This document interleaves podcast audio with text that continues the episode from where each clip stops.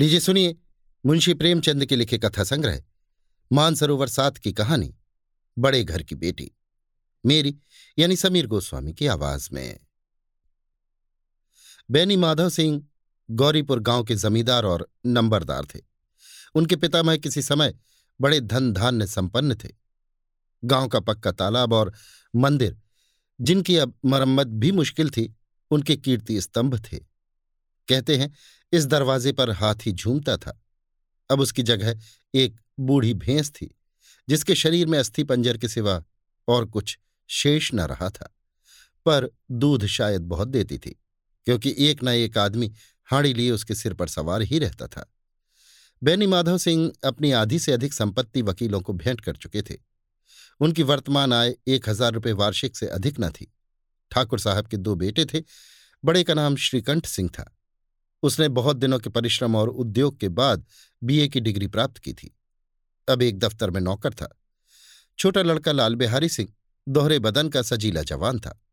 भरा हुआ मुखड़ा, चौड़ी छाती, भैंस का दो सेर ताज़ा दूध, वो उठकर सवेरे पी जाता था।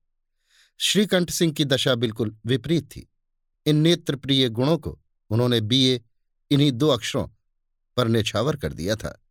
इन दो अक्षरों ने उनके शरीर को निर्बल और चेहरे को कांतिहीन बना दिया था। इसी से वैद्यक ग्रंथों पर उनका विशेष प्रेम था। आयुर्वेदिक औषधियों पर उनका अधिक विश्वास था। शाम सवेरे उनके कमरे से प्रायः खरल की सुरीली कर्ण मधुर ध्वनि सुनाई दिया करती थी। लाहौर और कलकत्ते के वैद्यों से बड़ी लिखा पढ़ी रहती थी। श्रीकंठ इस अंग्रेज़ी डिग्री के अधिपति होने पर भी अंग्रेज़ी सामाजिक प्रथाओं के विशेष प्रेमी न थे। बल्कि वो बहुधा बड़े ज़ोर से उनकी निंदा और तिरस्कार किया करते थे। इसी से गाँव में उनका बड़ा सम्मान था। दशहरे के दिनों में वो बड़े उत्साह से रामलीला में सम्मिलित होते और स्वयं किसी न किसी पात्र का पाठ लेते थे। गौरीपुर में रामलीला के वही जन्मदाता थे। प्राचीन हिंदू सभ्यता का गुणगान उनकी धार्मिकता का प्रधान अंग था। सम्मिलित कुटुंब के तो वो एकमात्र उपासक थे।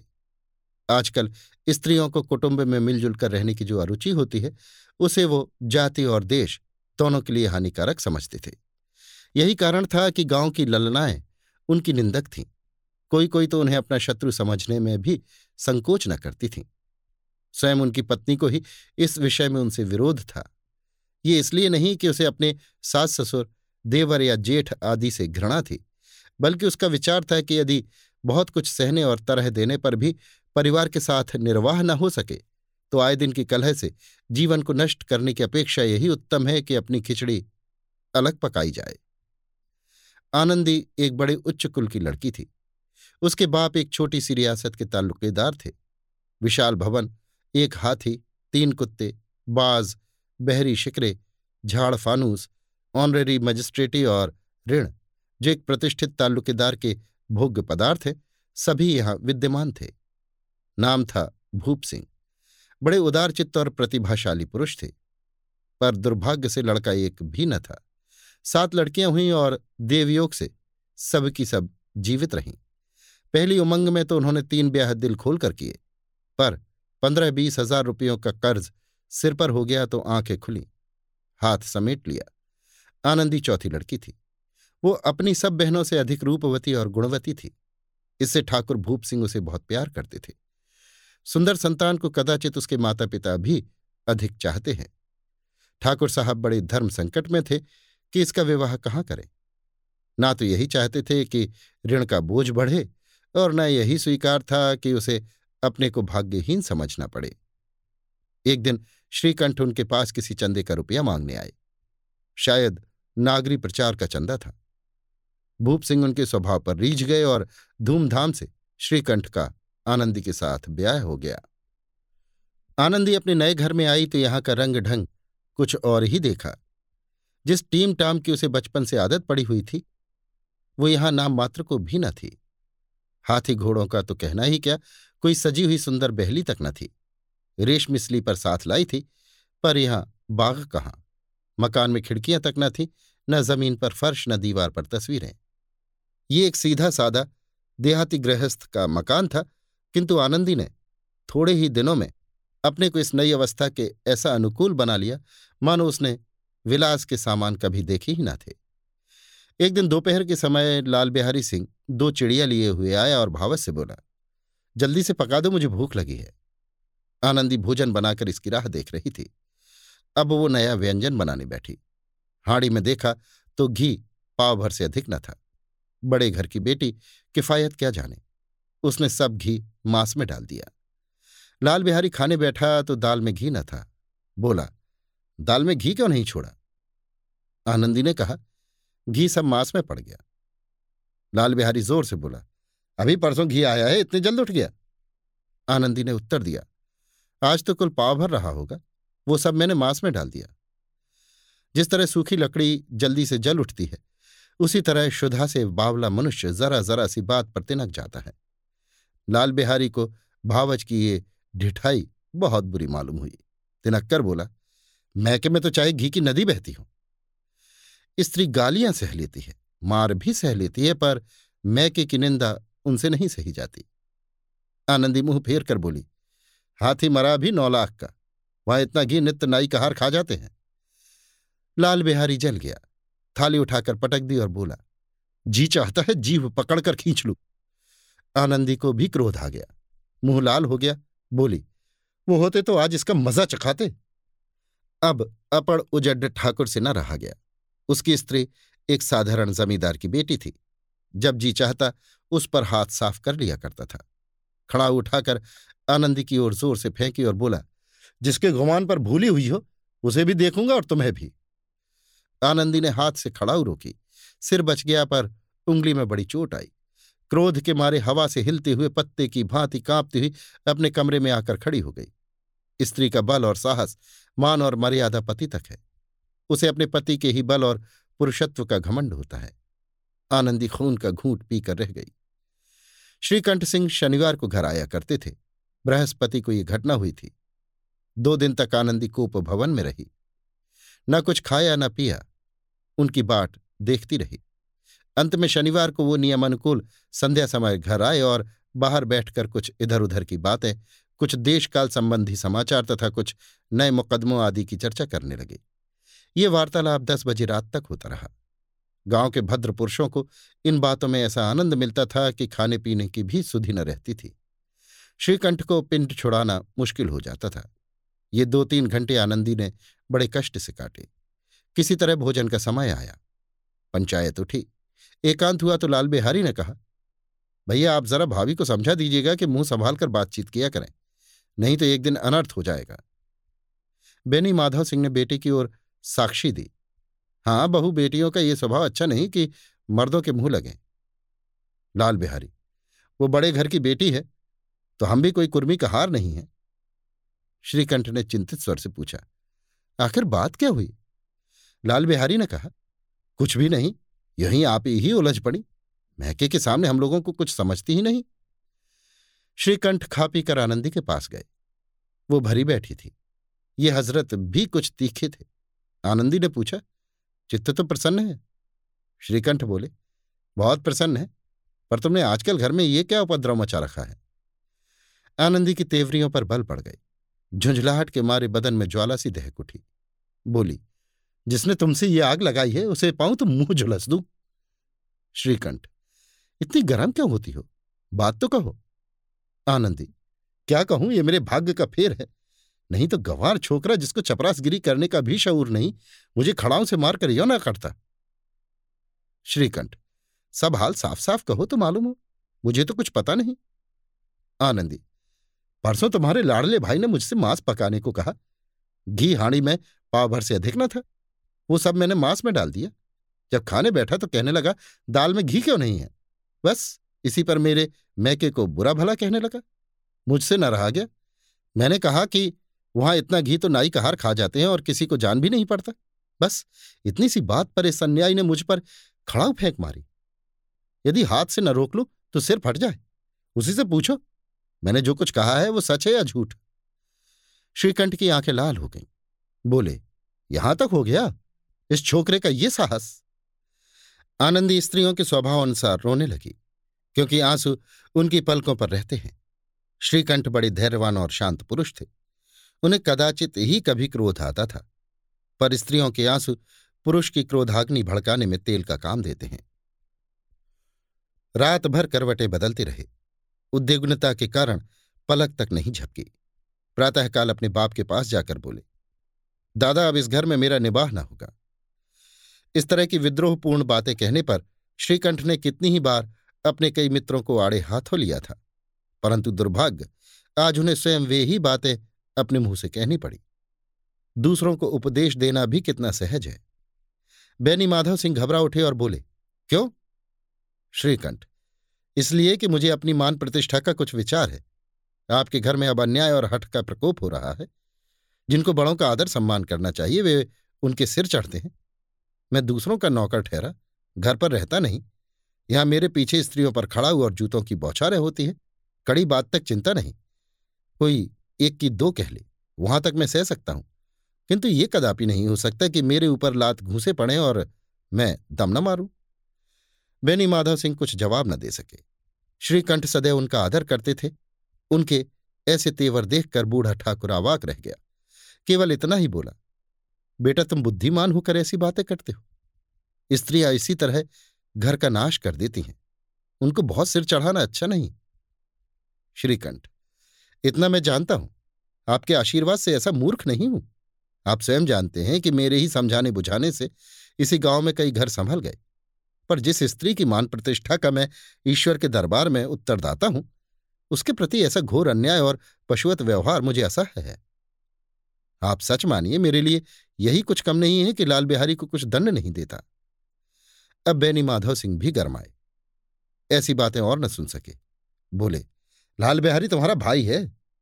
उससे जब कभी भूल चूक हो, उसके कान पकड़ो, लेकिन श्रीकंठ, लाल बिहारी को मैं अब अपना भाई नहीं समझता।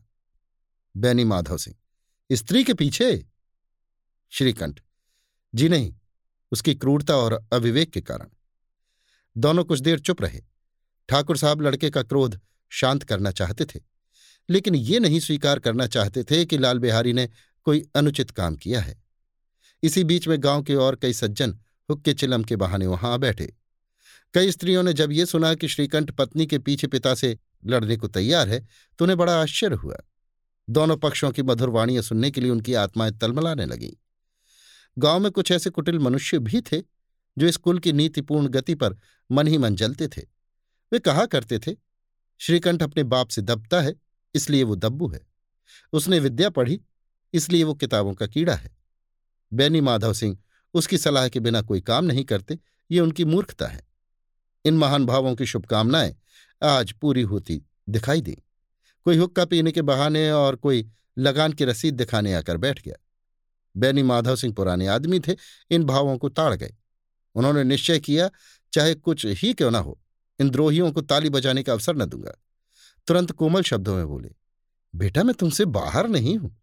तुम्हारा जो जी चाहे करो। अब तो लड़के से अपराध हो गया।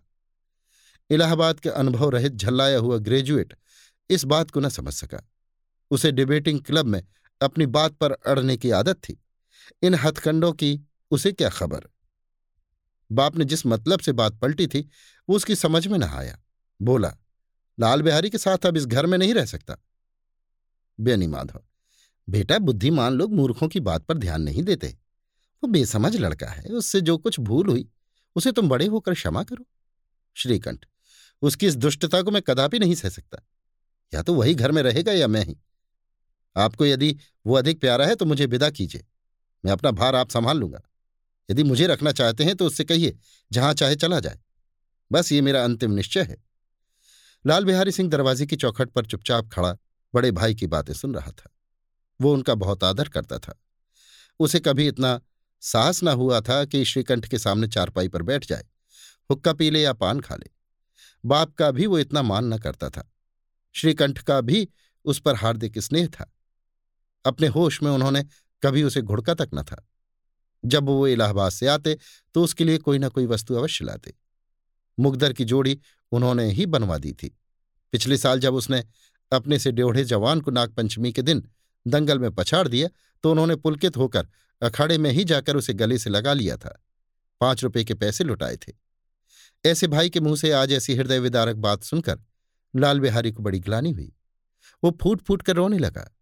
इसमें संदेह नहीं कि अपने किए पर पछता रहा था। भाई के आने के एक दिन पहले से उसकी छाती धड़कती थी कि देखूँ भैया क्या कहते हैं।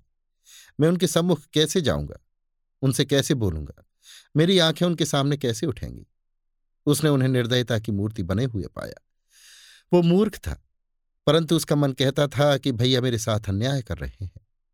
यदि श्रीकंठ उसे अकेले में बुलाकर दो चार कड़ी बातें कह देते, इतना ही नहीं, दो चार तमाचे भी लगा देते तो कदाचित उसे इतना दुख न होता।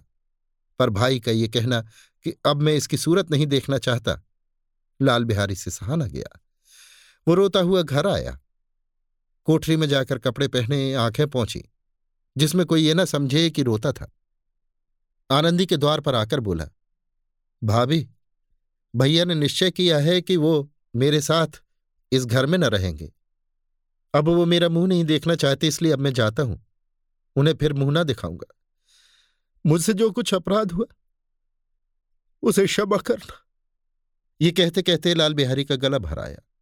जिस समय लाल बिहारी सिंह सिर झुकाए आनंदी के द्वार पर खड़ा था, उसी समय श्रीकंठ सिंह भी आँखें लाल किए बाहर से आए। भाई को खड़ा देखा तो घृणा से आँखें फेरने और कतरा कर निकल गए। मानो उसकी परछाई से दूर भागते हों। आनंदी ने लाल बिहारी की शिकायत तो की थी, लेकिन अब मन में पछता रही थी। वो स्वभाव से ही दयावती थी। उसे इसका तनिक भी ध्यान न था कि बात इतनी बढ़ जाएगी। वो मन में अपने पति पर झुंझला रही थी कि वो इतने गर्म क्यों होते हैं। उस पर यह भी भय लगा हुआ था कि कहीं मुझसे इलाहाबाद चलने को कहें तो कैसे क्या करूँगी? इस बीच में जब उसने लाल बिहारी को दरवाजे पर खड़े ये कहते सुना कि अब मैं जाता हूँ, मुझसे जो कुछ अपराध हुआ, क्षमा करना।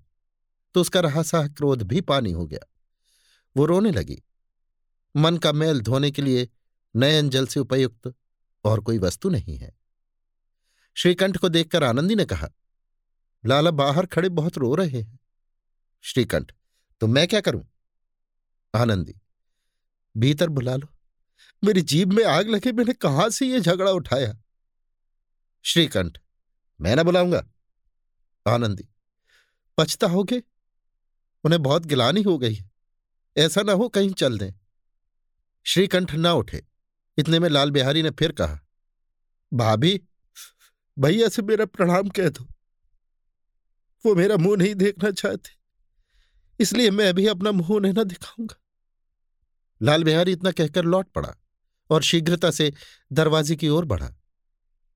अंत में आनंदी कमरे से निकली और उसका हाथ पकड़ लिया। लाल बिहारी ने पीछे फिरकर देखा और आँखों में आँसू भरे बोला, मुझे जाने दो। आनंदी, कहाँ जाते हो? लाल बिहारी, जहाँ कोई मेरा मुँह ना देखे। आनंदी, मैं ना जाने दूँगी।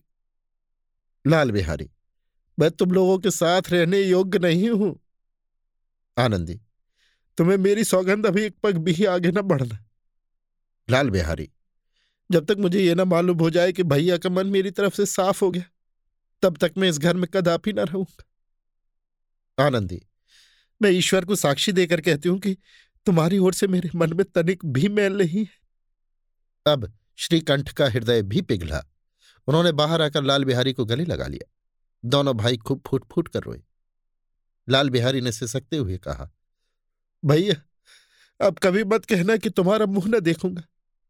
इसके सिवा आप जो दंड देंगे, मैं सहर्ष स्वीकार करूँगा। श्रीकंठ ने कांपते हुए स्वर से कहा, लल्लू, इन बातों को बिल्कुल भूल जाओ। ईश्वर चाहे कहा तो फिर ऐसा अवसर ना आवेगा। बैनी माधव सिंह बाहर से आ रहे थे। दोनों भाइयों को गले मिलते देख आनंद से पुलकित हो गए। बोल उठे, बड़े घर की बेटियाँ ऐसी ही होती हैं, बिगड़ता हुआ काम बना लेती हैं। गाँव में जिसने ये वृतांत सुना, उसी ने इन शब्दों में आनंदी की उदारता को सराहा।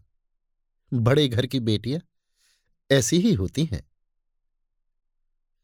अभी आप सुन रहे थे मुंशी प्रेमचंद के लिखे कथा संग्रह, मानसरोवर सात की कहानी, बड़े घर की बेटी, मेरी यानी समीर गोस्वामी की आवाज़ में।